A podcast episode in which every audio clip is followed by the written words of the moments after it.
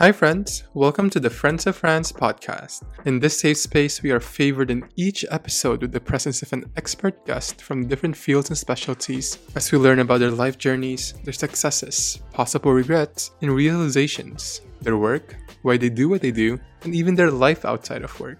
In here, we tear down common myths and misinformation with up to date, evidence based science and data simplified for anyone to digest. We don't shy away from topics that can sometimes be polarizing or taboo. We normalize the humanization of healthcare and its workers, and we promote the importance of self care and safeguarding your mental health.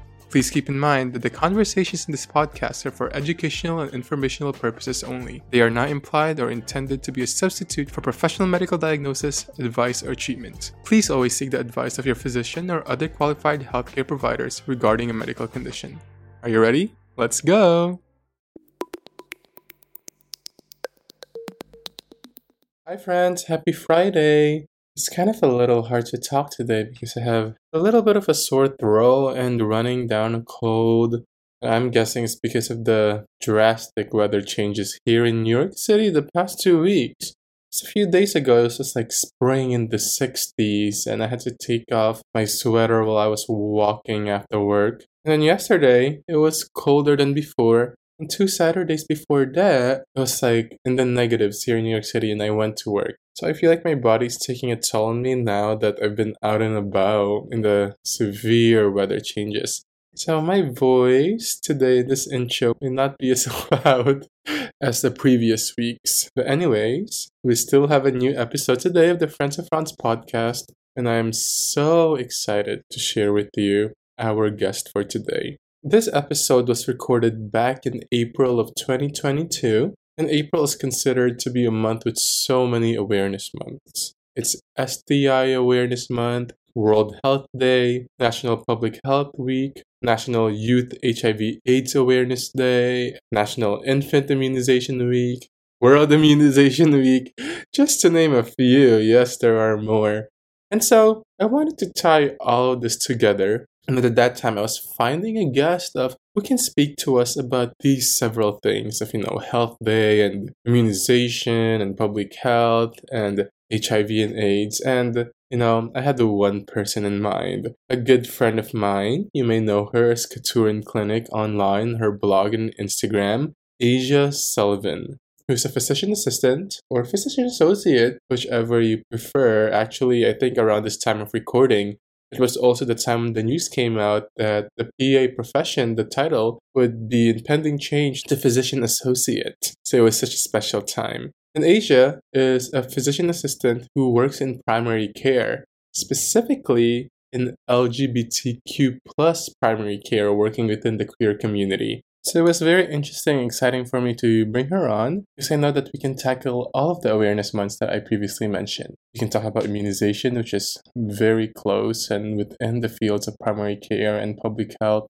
We can talk about prevalence and persistent myths and misinformation regarding the queer community, specifically about HIV, AIDS, and other sexually transmitted illnesses, which also still falls within both of Asia's expertise in primary care within the LGBTQ plus community, but also in public health, given that she actually studied public health both in undergrad and her graduate studies, having an MPH of Masters in Public Health.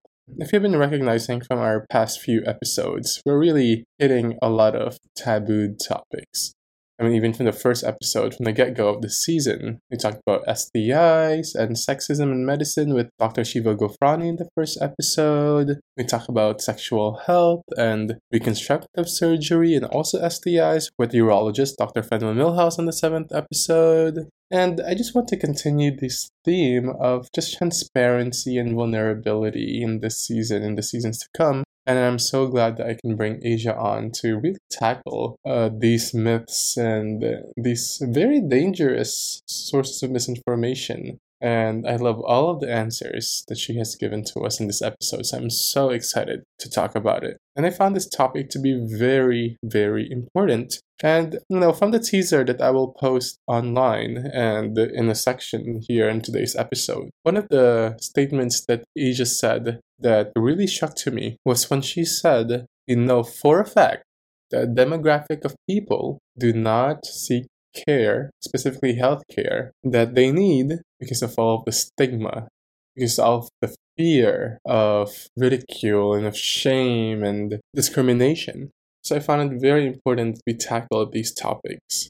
You know, a huge part of public health is statistics, biostatistics, and epidemiology and social determinants of health and finding out the root cause of why and how and all of the topics and the nuances surrounding a specific topic. And again specifically about the lgbtq plus community you know according to cigna health disparities within the lgbtq plus community is just there in comparison relative to the general population right it was said that they are at higher risk for certain conditions, have less access to healthcare, and again, tying this back to not just having access or less access, but the fear to take advantage of the access that they may have because, again, of the fear of discrimination, and have worse health outcomes. And just a statistic that I want to share out is this older LGBTQ plus adults are more likely to rate their health as poor and report more chronic conditions while having less support. LGBTQ plus people are less likely to have a regular healthcare provider. They are less likely to have health insurance, more likely to delay getting care, especially in older LGBTQ plus adults, and more likely to report lack of cultural competency and report poor quality of care and unfair treatment by healthcare providers. This is very important because all of these statistics and rates just mean one thing. Members of the LGBTQ plus community are the poorer end of the stick when it comes to receiving healthcare, and not just healthcare, quality healthcare. And now I want to extrapolate this data and even think and imagine members of the LGBTQ plus community who are also considered racial and ethnic minorities. I mean, there is data from the National LGBTQ Task Force that says that black, transgender, and gender nonconforming people face some of the highest levels of discrimination of all transgender people. You know, when I talk to a lot of friends uh, who are also healthcare workers, we always agree that we always talk about getting care, getting health care, using the insurance if you do have insurance. But what's not really talked about is the more important aspect is not just getting the lab tests you need, getting the imaging that you need, but getting the quality of care. And that quality of care is determined by so many factors. But one of those factors is the person in front of you, the one who's seeing you, the healthcare provider. Whether it's a physician or an advanced provider like an NP or a PA or a CRNA or anyone of the like, or any clinician, even an RN who's giving your vaccination. The quality of care also roots from that person itself who is giving the care. Any biases, any stereotypes, any discrimination. And we see that stigma and discrimination and institutional bias in the healthcare system, which again is very nuanced and multifactorial, has a very sad story for many LGBTQ plus community members. And so it's so important that in this episode we talked about the ways one that recognizing if we are getting subpar quality of treatment and care, but also what we can do better to cater to many people to all people, despite of sex or gender or preferences or creed or race or ethnicity. And this is where we talk a lot about pronouns and legal names versus preferred names and gender and sexual preferences. And we go into a sort of a tour, a virtual tour of what happens in Asia's clinic, which again is very specific to the LGBT plus community when it comes to primary care, how they cater and how they show their quality of service and their genuine care for the community. So I hope everyone can get to learn and pick up something from today's episode. And, uh, you know, at the end of the episode, this probably is an auto spoiler, but we did say that we know we have reached the point of what we want in LGBTQ plus or queer community care when it is no longer a specialized area in medicine, where it's just care, it's just healthcare. So yeah, you are in for a treat today.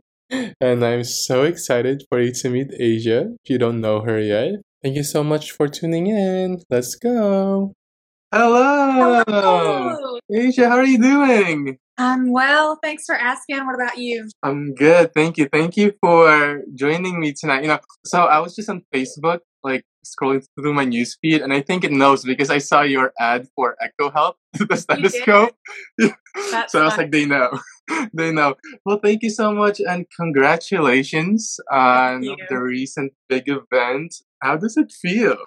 It feels great. Today is mm-hmm. my one week anniversary. So we got married last Saturday and it feels really good. We're still, you know, super excited on cloud nine. And I'm excited to share more of our wedding stuff. I haven't shared a lot yet. I know. I've been looking forward to it. Congratulations. and thank you for spending your one week anniversary of celebration with me here. If you could just first please introduce yourself to everybody. It's such an honor. You're so super sweet. Well, my name is Asia Sullivan, and I am a physician assistant or associate, whichever term you're using nowadays. I work in primary care in Los Angeles, and our practice has a focus on the LGBTQ plus community. So we see everyone, but most of our patients are in the queer or trans community, and that's what makes us a little bit special. I went to PA school and undergrad in Alabama, where I'm from, at the University of Alabama at Birmingham or UAB. I'm always repping. if you have any questions, let me know. And yeah, I got my bachelor's of public health there. I also did a dual program for public health and PA studies there. And when I graduated, I moved straight to LA. There we go. And you know, I've been so excited for this because April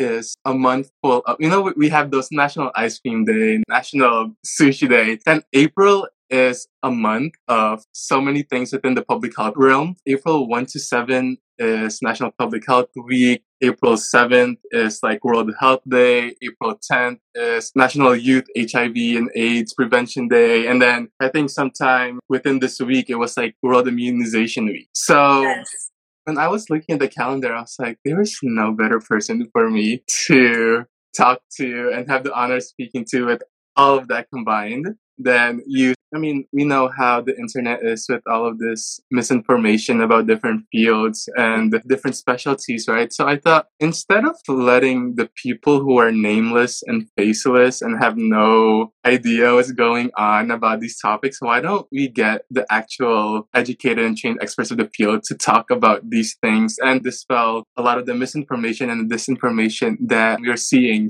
And we yeah, have viewed this now. Yeah, it is a big problem you're a PA, so I know it's physician assistant, but the APA changed it, I think, to physician associate, right? Yeah, that's correct. So um, it kind of there's a little bit of a debate right now what uh-huh. people referring to uh-huh. the profession as. Um, people have kind of just started to learn what a PA is and what they do, but the term associate really does kind of reflect it a little bit better than assistant. So the name was officially changed, but I think it's going to take some time before we really start seeing the utilization of physician associate. But yeah, officially we are physician associates now, which is there exciting. we go. I wanted to ask where did this inspiration for the healthcare realm come from? Was there like a family member or friends or personal experience where you're like, oh, I want to go into this field of healthcare? Yeah, lots of of experiences. And I think every healthcare worker kind of has those moments that led them here. For me, really, I never imagined myself doing anything else. Even when I was a little kid, you know, people would say, What do you want to do? And I'd say, Oh, I want to be a doctor. I want to be a nurse. Yeah. I always wanted to be in healthcare. And then, so I'm actually from Alabama, really mm-hmm. rural, like tiny town. Uh, there were really no clinics or hospitals nearby.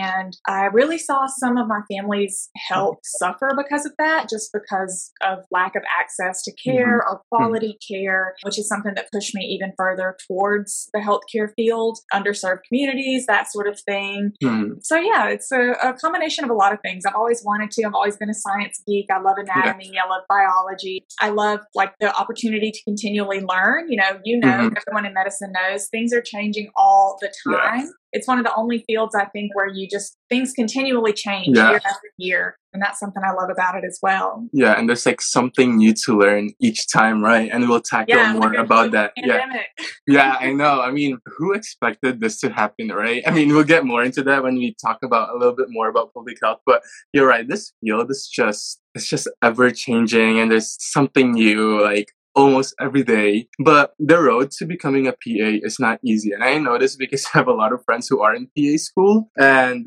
the amount of, you know, turmoil and labor it took to first of all get into the program and then once you get into the program it's like accelerated speed of everything you're learning before you go into your clinical rotations. Given through all of that, obviously academic stresses and then stresses in training, again, learning something new every day. Do you have any regrets going into this field, both like as a PA and also healthcare in general? Ooh, that's a big question. In terms of regrets, no, I don't I don't think I have any regrets about the decision that I made mm-hmm. and where I am in my career. I think there's a lot of things that I didn't know about healthcare mm-hmm. when I was a student, when I was a pre PA student. You know, things like how much insurance deters patients or deters mm-hmm. what kind of treatment plans patients yeah. can get, how much more there is to healthcare and especially to primary care outside of just, you know, making a diagnosis or, you know, prescribing whatever. Mm-hmm. There's a lot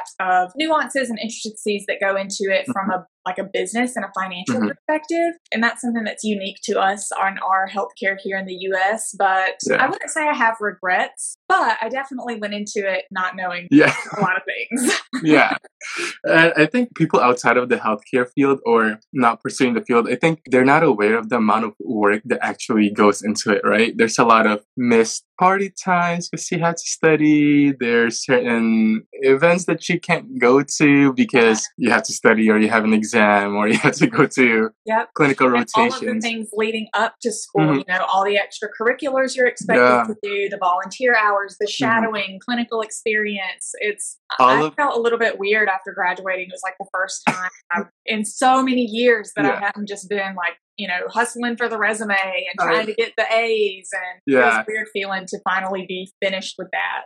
Yeah, because the route is like a lot of check boxes that needs to be checked, right? It's like you got to do this, you got to do this. And when you're finally done, I mean, you've been practicing for a while now too. And I think that's another question I wanted to ask is if there's a pre PA student watching or someone who's always wanted to go into this field of PAs, what would be your biggest advice for them given the amount of time and stress and emotions and money involved in the process too? Yeah. My advice is to get as much shadowing experience mm-hmm. and as much actual patient care experience as you can before mm-hmm. you you know, jump right in and start applying. And like you said, you know, it's expensive. There's a lot that goes into even the application process. Oh, yeah. So just like I was saying, you know, I wasn't really aware of all yeah. the things that go into yeah being in healthcare. So if you are able to shadow people who do what you think mm-hmm. you want to do, whether that's surgery or primary care, that's the best advice I can give you. Mm-hmm. If you've done that and you're like, oh my gosh, yes, this is what I want to do, I love it, then my advice is to go ahead and start researching schools and making sure that your undergrad experience is checking those boxes, the right classes, you know, any volunteer work you can do. So getting that real world experience is is mm-hmm. first, I think, and then taking the actual tangible steps to yeah.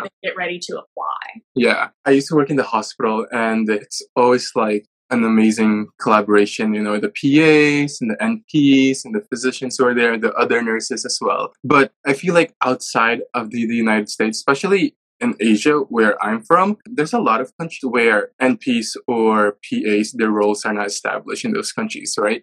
Given that, how would you explain your role and profession as a PA? And I guess, what do you cherish and love most about being a PA? These are good questions. um, well, what I love most about being a PA is probably the easier one to answer. Um, I love the relationship that I'm able to build with patients, especially in a primary care role. You know, I really see patients through their lifespan and in a long term way. I love the flexibility that my job offers me. Mm-hmm. I love, like, I used to work in an urgent care part time. Mm-hmm. I also do aesthetics part time. Mm-hmm. And so being a PA gives you a lot of flexibility outside of whatever your main specialty yeah. may be. People will always say that about the PA profession. It's that mm-hmm. lateral mobility, yeah. but it really is. You know, if yeah. I up and decided I wanted to mm-hmm. go work in the ER one day or, you know, switch specialty specialties, it's mm-hmm. an option. PAs get a little bit more time, it seems, to spend mm-hmm. with the patients. I feel that, you know, I do have less on my plate in terms of like running a business or being mm-hmm. a business are as a PA to actually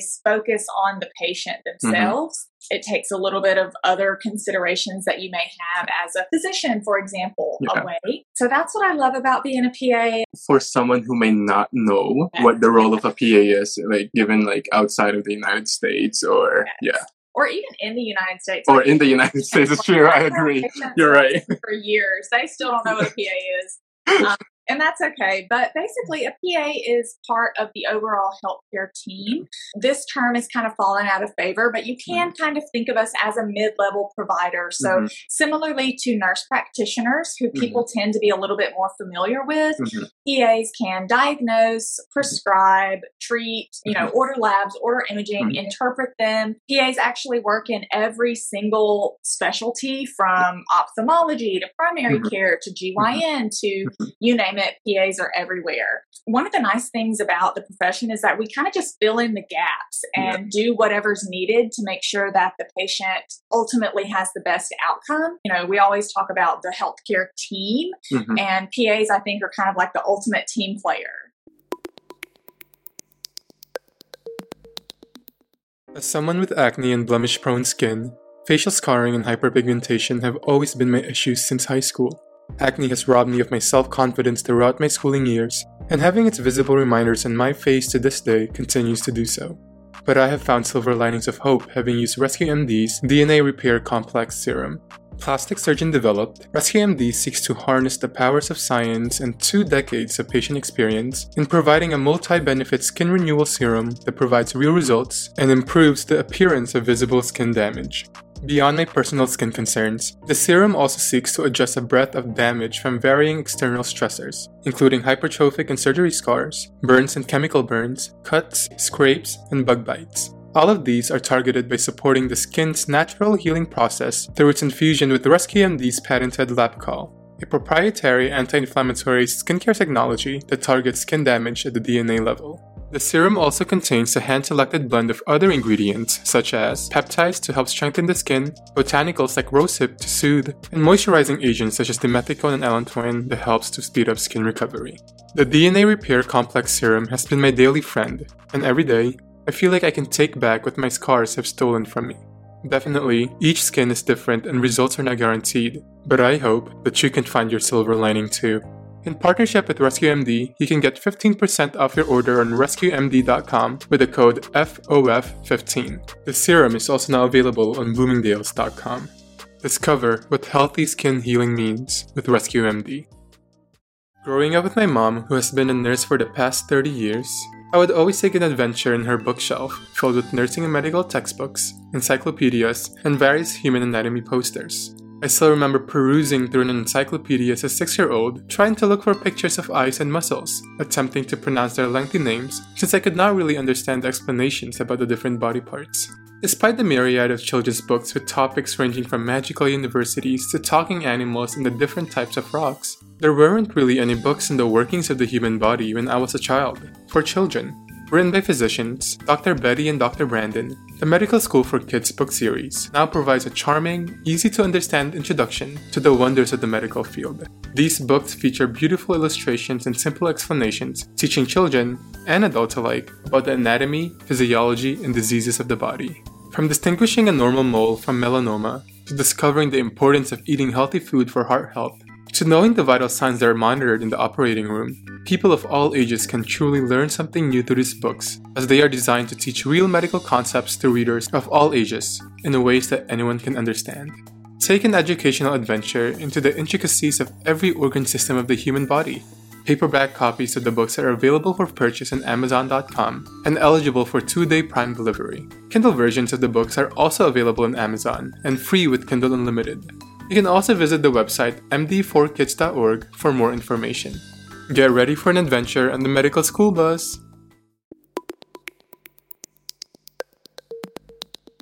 A very big and flagrant issue, I guess worldwide, but specifically in the United States too, is the amount of healthcare access inequity that we have in every single state. And sometimes it's independent of demographics, right? I know a recent study came out where it says one in four Americans cannot afford the next medications that they need, whether it's because there's no urgent care nearby, there's no primary care nearby. And in many places in the United States, it will take almost half a year to see a physician, right? And uh, there's people who have these complex and chronic and even acute conditions and they can't see somebody and their whole health just deteriorates. And that's why it's so amazing that we have a care team model at least for the major part of the united states right? Where physicians can work together with pas and nps to hopefully give access to as many people as possible. And i think that leads us on to our topic of public health because i think public health recently has been on the hot news because of the pandemic. But even prior to the pandemic, the world of public health already had its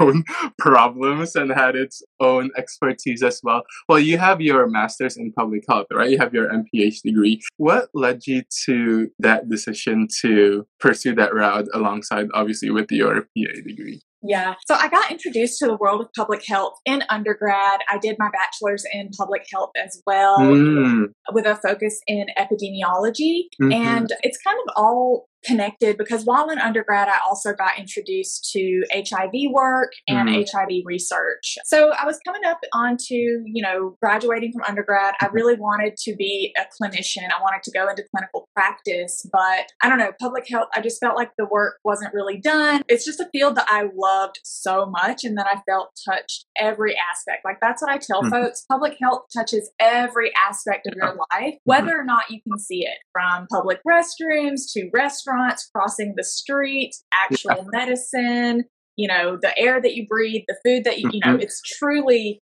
yeah. everywhere. And so I just wasn't really ready to leave that yet. I wanted to be able to not only treat patients as an individual, but be able to return to that more community care model. You know, think of things outside of the disease state that yes. are impacting the patient. Any of our public health folks watching know it's kind of like the socioeconomic, you know, yeah. determinants of yes. health and the social determinants of health that mm-hmm. I really wanted to be able to bring into a clinical practice. Mm. Now, people ask me, has it really affected your job opportunities or your salary? And honestly, I don't think so as a mm-hmm. PA, but I think having that background in my mind has served my patients well and, and me well. And maybe one day I will work in more of a community health yeah. type yeah. area because I do love it. It's it's yeah. near to my heart. I super agree with all of that. I mean, I work in an interventional cardiology outpatient clinic, right? And it's so easy to okay, here's your prescription and here's a healthy meal diet that we should follow. But it's like, we do we know? People can get to a grocery yeah. store. You know, we yeah. don't know if those people have the funds to purchase these yeah. meals. And just regular individualistic mm-hmm. medicine mm-hmm. is so mm-hmm. like closed off to the reality of patients. Yeah, super agree. That's why it's like, can I even afford this? Do they even have, like you said, access to a grocery store nearby? And I think that's what the power of public health does, right? It just tries to give this bigger picture of not just the patients, but the community as a whole. And like I said, even prior to the pandemic, public health has, I feel like, one of those fields within sciences that wasn't really talked about. I mean, obviously we have those yearly flu vaccines, we have the vaccine series for children and this and that. But I think it was when the pandemic came, it's like, oh my gosh, public health, this is the it's this is the big deal. Yeah. As someone who has been within the field of public health even from undergrad, prior to the pandemic, what do you think are the biggest changes you've seen in the realm of public health before the pandemic? And then I won't say after the pandemic because we're still in it, but like yeah. since the commencement of COVID? Well, I think some of the changes are a lot more obvious. Before, I would say really only like germaphobes would have gloves and hand sanitizer yeah. all the time. And you know, most people know wash your hands after the restroom, yeah. but those most like visible, tangible things is attention to hygiene that I think has exploded. And what's interesting about, you know, and you know, we've kind of talked about this is that mask wearing in a lot of parts of the world is just like a mainstream thing yeah. that you do when you're in crowds, that you do yeah. when you've got a cold. So that's something different, I think, to mm-hmm. the US. Um, yeah. If you've ever been, you know, to Asia and, and other countries, you know, it's kind of standard, which as a provider, you know, we've seen less mm. flu cases than ever Yeah. before. So Mhm. there is something to this whole masking. Yeah. And people just being aware of the basis of epidemiology and Mhm. the way that disease or viral illness, you know, whatever it is, actually Mhm. does spread through our communities. Yeah. It brought a whole new awareness to the field again of, of Yeah. epidemiology and disease Yeah. spread than ever before. Yeah. Yeah, and I think that's why it's like I said earlier, it's so important to hear these words from who have actual education and training in it, right? I mean, I think one of the biggest things that we see, especially in social media, is the fear mongering, right? Of those who are not within science and within science fields and just the amount of misinformation that's just so flagrant across the virtual world, right? I mean, I feel like especially when the vaccines came out for COVID 19, the amount of claims we've seen wildfire on WhatsApp, and Facebook, and Instagram, right? And that's And why. it became like a political divide. Like that's Yeah. something I think is Yeah. unique to this situation. yeah, At least as far as I know, historically, there were Mhm. some communities who didn't want to vaccinate, Yeah, but it wasn't such a like red and blue kind of left versus Mhm. right issue to get a vaccine. That is something Yeah. unique to this. Um, just everything about this situation, politically, you know, Mhm. from a medical perspective, it was Mhm. just such I mean, such a game changer. And I think we're still all trying to cope with the consequences of what we've been through collectively as a society. definitely. I mean, you know, public health is everyone's responsibility. It's not a bipartisan issue. Well, it shouldn't be a bipartisan issue, right? I think just like basic human conduct and respect to just care for each other, right? And try to protect each other as much as we can. And when it comes to protection, other than just masking and vaccinating within the realm of public health, I think there's a lot of emotional protection that needs to be done as well in very sensitive topics. And and it's one that you mentioned earlier, which is the focus of your practice, right? Is for the LGBTQ plus community. Think it's one of the communities that has one of the most, most, most, most, most misunderstandings from those outside the community, right? And a lot of vitriol and judgment and uh, hate and and obviously you chose to practice in a setting where this is the focus. And I wanted to ask, what have you experienced thus far in your life that made you realize, oh, it's so important that we target the LGBTQ plus community? Sure. Well, I think anyone who is part of that community has had at least one or two like awkward experiences when seeking out healthcare Mhm. and sometimes not just awkward but like downright hateful and discriminatory Mhm. um, and so that's you know something that i feel keeps well we know for a fact that it keeps a demographic of people away from the doctor away from seeking health care that they need Mhm. because they are afraid of discrimination they are afraid that the providers are not queer friendly Mhm. And another thing to really think about is that even if the person or the provider or the clinic that you're seeing doesn't discriminate based on, you know, sexual orientation or Mhm. gender identity or whatever, are they well trained? Do they mm-hmm. know about the Mhm. things mm-hmm. that are specific to our mm-hmm. community? And there's a lot of different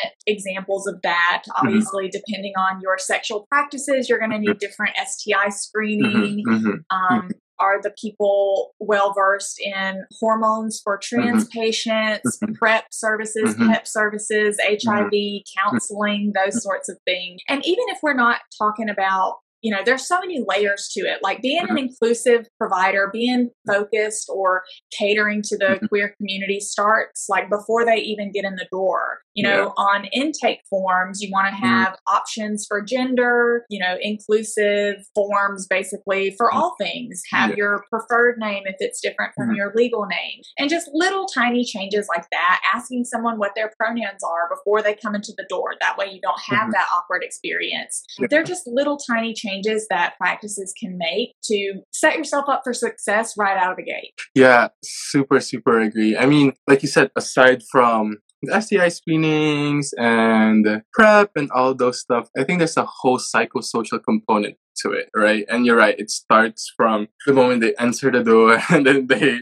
they fill up those intake forms. And for your practice specifically, how do you accomplish that? I guess like take us to when a new patient would come in to your clinic and how does that experience look like or what you would hope to look like for them? Sure. Well, we do, you know, we have a certain set of ways that we do things. So let's say that you have found our practice online First and foremost, our website lets you know straight out the gate. Like, you know, we mentioned Pride and how all of the providers who work there, mm-hmm. literally all of them are queer. Mm-hmm. Almost every single person who works there, from the nurse to the reception, are, you know, openly LGBTQ. Mm-hmm. And that's something that you'll see on our website, on our social media, straight out the gate. Mm-hmm. So you go to our website and you want to register to be a patient. We do take virtual patients from mm-hmm. all over the country as well as patients who are local to us in LA. There is some registration forms that you fill out. And for the most part, they're just like anything that you've ever filled out. What's your address? What's this, that, and the other? But some of the small changes that we made, obviously we need your legal name for insurance mm-hmm. purposes, but we have a preferred name mm-hmm. section. We have a pronoun section. Mm-hmm. And it was important to make these areas fill in the blank. We have a gender section that's fill in the blank. So we're not even going to like make you pick between yeah. male, female, non-binary, trans. You know, we're not going to put these little boxes. Mm-hmm. You tell us mm-hmm. how you identify, which is, you know, nice.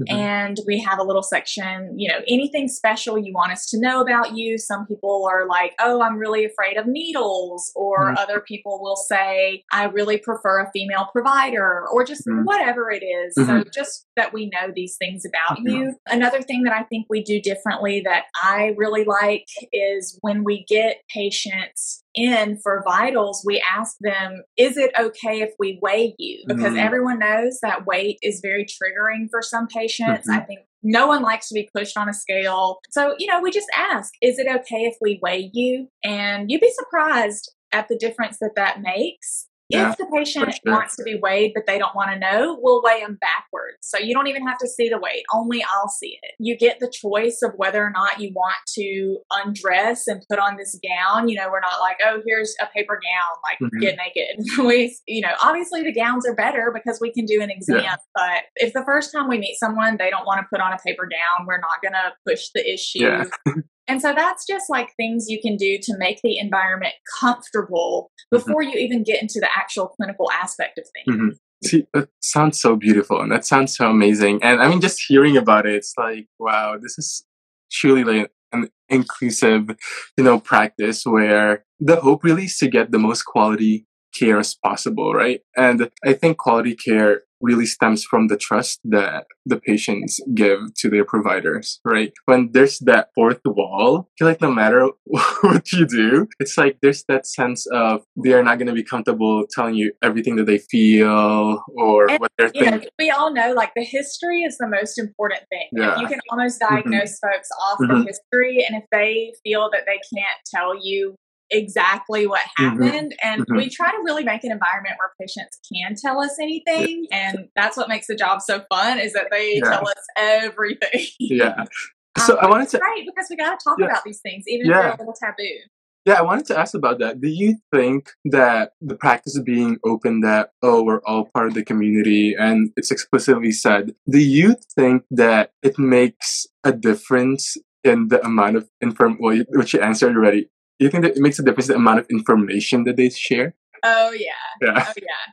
I mean, I and we all kind of have those moments. I always tell people about like my own personal mm-hmm. experience mm-hmm. of like going to the doctor early college, and they're you know they're like, oh, are you sexually active? Mm-hmm. At this time, I was like currently w- with my now wife, and mm-hmm. they were like, oh, are you taking birth control? I'm like, no, and we go back and forth and back and forth about like why I'm not on birth control, and I, I couldn't say anything. I truly yeah. couldn't say anything, so I took the script and I was like, okay, I'm gonna go get on it. Like thanks. oh Oh my because I just didn't like I, I just couldn't say what it was. Yeah. And yeah, even in my own experience, I feel yeah. like it makes a huge, huge, huge difference. Oh yeah. I mean that's a very, very real experience. And I mean aside from that too, right? I think also topics of like shame is a big part of it, right? When there's that no sense of like, oh, can I trust these information yeah, with like, my provider? provider gonna think I'm like a slut? Or yeah, yeah, yeah, yeah. Like, can I really yeah. tell them what we did? And, and yeah, yeah, it yeah. makes a huge difference. And in getting the diagnosis right, like mm-hmm. if we don't know truly mm-hmm. what you've been doing, then we might miss something that's important. Mm-hmm. Yeah, yeah, I think the last thing you want is your patient who is just like so closed off because of the environment that the practice exudes, right? And so, I mean, just hearing you explain all of that about where you work is just like, oh wow, it's truly such an open, open place. And I can't, I can only imagine the peace that and the trust that your patients feel for that. So it's truly, truly amazing. And, you know, all of these small things are like the blank boxes where they don't need to choose from. These small things are actually very astronomically big, right? These are huge, huge factors in this quality of care and this trust. Aside from the small things, there are big things that you have been part of, especially in your practice. And what we were tying back earlier to this ever changing world of medicine and medical technology is I know you gave the first dose of injection of Apretude, right? Like was it a, a, few months ago? Yeah, it, yeah. it was a couple months ago, and yeah. it just worked out that way. Like mm-hmm. our, we had a patient who was really educated on Apretude, mm-hmm. knew it was a great choice for him. Mm-hmm. And if anyone's listening and you're not sure what Apretude is, it is injectable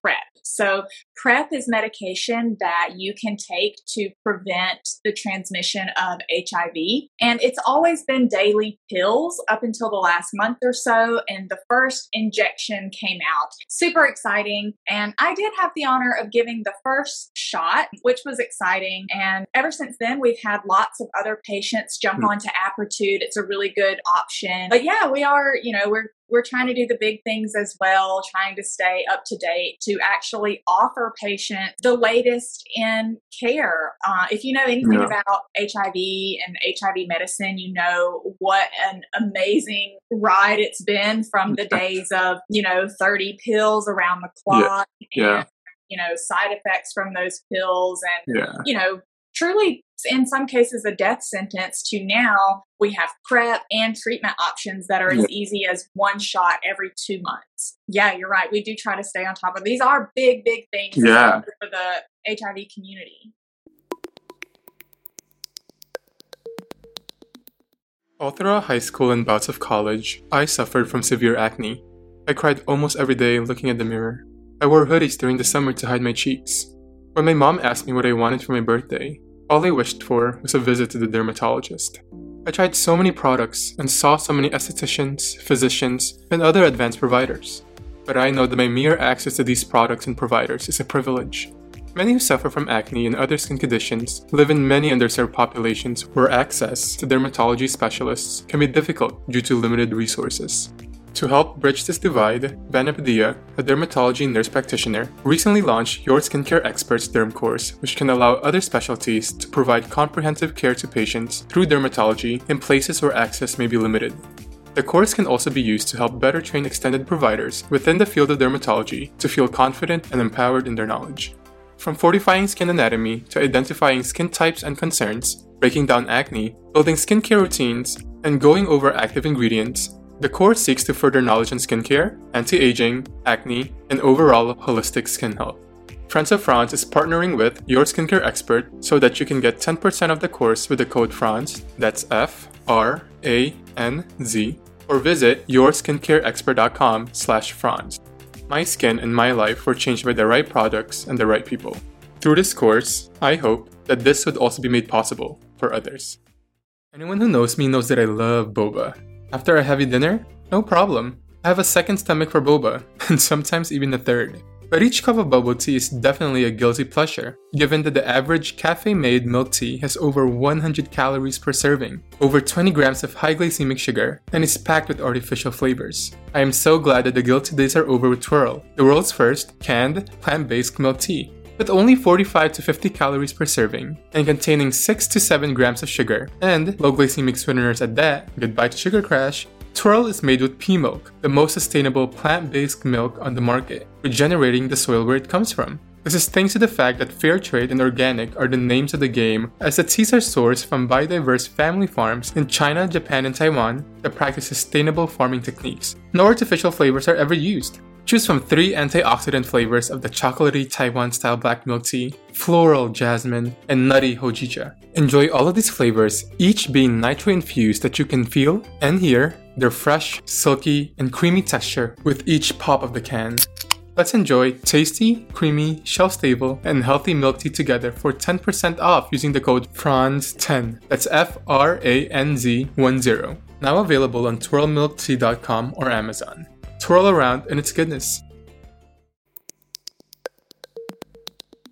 Just to think that before it's like propping pills every single day and you know even the cost of those pills right and then now we have you have things like for treatment, right? Like Cabenuva, and Yep. which I know you also give in your practice. You know, these things are so amazing. It just makes you think of wow, medicine is so interesting. Like there's the amount of advancements that we have made, right? Technologically, scientifically, but I think there's still a lot of work to be done with the whole psychosocial aspect, right? And I think. And the disparity. yeah, yeah, and I think the realm of and the topic of HIV is one that there's still a lot of misinformation Oh, uh, yes. going on around that. And as someone who focuses on the LGBTQ plus community, who historically has always been stigmatized with HIV, what do you think? I think a spin-off first, what do you think is the most frustrating misinformation you've heard thus far Yeah. about either HIV or about the LGBTQ plus community within the clinical sense? Sure. Well, I mean, it really depends on who you talk to and Yeah. where you go. The attitude around HIV is so, so different. So I think I'm in a little bit of a bubble, you know, here in Yeah. West Hollywood, in Los Angeles. You know, HIV is almost a very normalized Mhm. topic. You know, you Mhm. see billboards for it. Most Mhm. people know someone living with HIV, and it's Mhm. something that is, you know, kind of socially more acceptable Mhm. versus for example where i'm from in the deep south it's still very taboo it's a frightening Yeah. subject um, misconceptions that people have about hiv is that it is a death sentence or that you know you'll never be able to have a sex life again Mhm. or you know you're going to live a shorter life less quality of life or you're going to have to be taking all these pills Mhm. and that's just not the case. Modern treatment of HIV is either, in most cases, one pill once a day, Mhm. blood work, sometimes as few as every six months. I Mhm. mean, it's so treatable. You can have a fantastic quality of life. I Mhm. have patients with HIV pushing 90 and doing great. Those are the things that I wish people knew is that it's not the way that it was Mhm. it's not a problem that's limited only to the queer community either. In fact, I think for the first time this year, there were more new HIV cases in heterosexual folks, actually. And that's a bit of a blind spot as well. You know, people almost don't expect hetero people to contract HIV when in fact they do, just like, you know, any of Yeah. Yeah. So there's a lot, a lot, a lot of misconceptions. There's a lot of misconceptions depending on where you live, what kind of access to care you have, what your peer group looks like. And so that's something that's just going to be an ongoing battle is the stigma against HIV. Yeah, and look how far we've come, right? And uh, yes. And I think there's many, many more things to do. And I think one of my last questions for you is as someone who is part of the community, deeply cares for the community, and you have shown it by working within the community as a physician associate, what do you think is your biggest hope for the LGBTQ plus community within the sphere of medicine in the years to come? I hope that in the years to come that it's not so much of a specialized area of Yeah. practice like LGBTQ medicine because the the reality is that no matter what you practice, if you're a cardiologist, a surgeon, a home health nurse, hos, it truly doesn't matter. Like you Mhm. will treat queer and trans Yeah. patients at some point. Like you will. And I think it's imperative that it becomes more mainstream for Mhm. not just your queer primary care office to respect your pronouns and respect your Yeah. name and know how to address you and know what kind of special things to think about just is mainstream and not, you know, I feel that more providers should know about PrEP, more providers Mm. should know about STI screening, more providers should know about, you know, the, again, socioeconomic things that go into Mm-hmm. patients' lives. So I hope that that's our future is that you can be sure as a queer person that any office you walk into is not going to, you know, traumatize you. Yeah.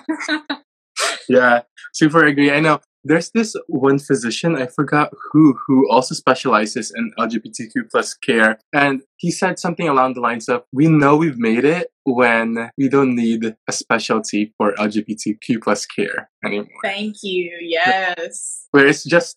care.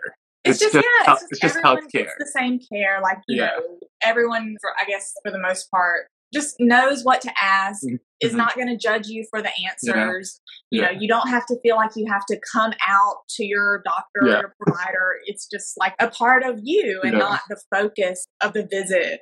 Agree. And I love our talk about public health and your work in the LGBTQ community. And I can't imagine how stressful it could be though, right? I mean, I can't imagine how taxing it could be also emotionally when patients share to you their for sure past experiences with other providers who are not as open and as not as accepting as your practice is, right? And many times we can become a sponge where we take all that in and it can we deal with it emotionally how do you decompress out of work how do you decompress out of those emotions that are laid on you because as a physician associate you're not just the one who prescribes or treats or diagnoses you're one who is actually there for them and kind of like a mini therapist too right like talk to them through it and talk to them Oh, yeah. about it how do you decompress out of that Like primary care, that we're also Yeah. therapists too, Yeah. because we get a lot of mental health. You know, that is a lot of what we do Mhm. is outside of Mhm. the sinus infection and Yeah. full physical is Yeah. anxiety and depression. And in, you know, it's very difficult to find psychiatric care and find a therapist, Mhm. even in LA. So imagine, you know, other parts of the world. So Mhm. we do act a lot of times as kind of mini therapists for our patients Yeah. as well. Um, I think I'm still learning like how to practice Mhm. self care and how Yeah. to decompress. I, I do take a lot of work home, literally with charting and also Mhm. mentally. But things that I do to take care of myself, I mean, I have two dogs. One is right here in my lap. and so I hang out with these guys, you know, walk them around the block. Mhm. I try to get out with my well wife. That Mm. sounds so crazy to say. Um, but know. we try to get outside and you know go on some hikes. I'm a big fan of retail therapy. There we go. I love Um, it. but I mean, yeah, I'm still. I used to be big into yoga. I kind of got out of that with the Mhm. with the pandemic, but um, I'm, I need to find like some sort of practice like that. I think Yeah. most healthcare people over the past two years have kind of neglected themselves. Yeah. I know we have, and it's not right. And we have to, especially in trying times like these, we have we really have to take care of ourselves. And you know, thank you so much for all of the work that you do. This amazing work that you do, and it's just so reassuring and calming to hear that there are people and there are practices and there are providers out there who are really making a difference in people's lives, not just clinically, not just psychosocially, but just like on a very personal level. And you're amazing, Asia. I love your work and I love your content, and I'm so honored that you joined me in this space today. Same way about you. I was so happy when you asked me to do this, and I'm always down to chat about these things. I mean, this is like my life. I could talk about Yeah. it forever. Yeah. So thanks for having me. I Yeah, really of appreciate it. course. Asia, thank you so much. I hope you have a great rest of the day there. I miss LA. I have family in LA, so I visit like every five months. So, Well, when you're here, let's get together. yes, I'm planning to visit either next month or the month after, so I'll let you know for sure. I would love that. Yeah. Thank All right. you. Bye, Bye, everybody. Thank you. We have now reached the end of the story. Thank you so much for listening to this episode of Friends of Franz. I hope you had an enjoyable adventure learning about our expert guest, their work, and why they do the things that they do. Please check out the rest of the series available on all podcast platforms. Please also consider following the podcast on the platform that you prefer, turn on the alerts for new episodes so you don't miss new stories, and give us a rating to support the show. You can find more updates on the podcast's official Instagram at Friends of Franz Pod, or my personal Instagram at Chris Franz. That's without the I because there is no I in team. I'm kidding. Someone already took the username. Have a great day or night, everybody.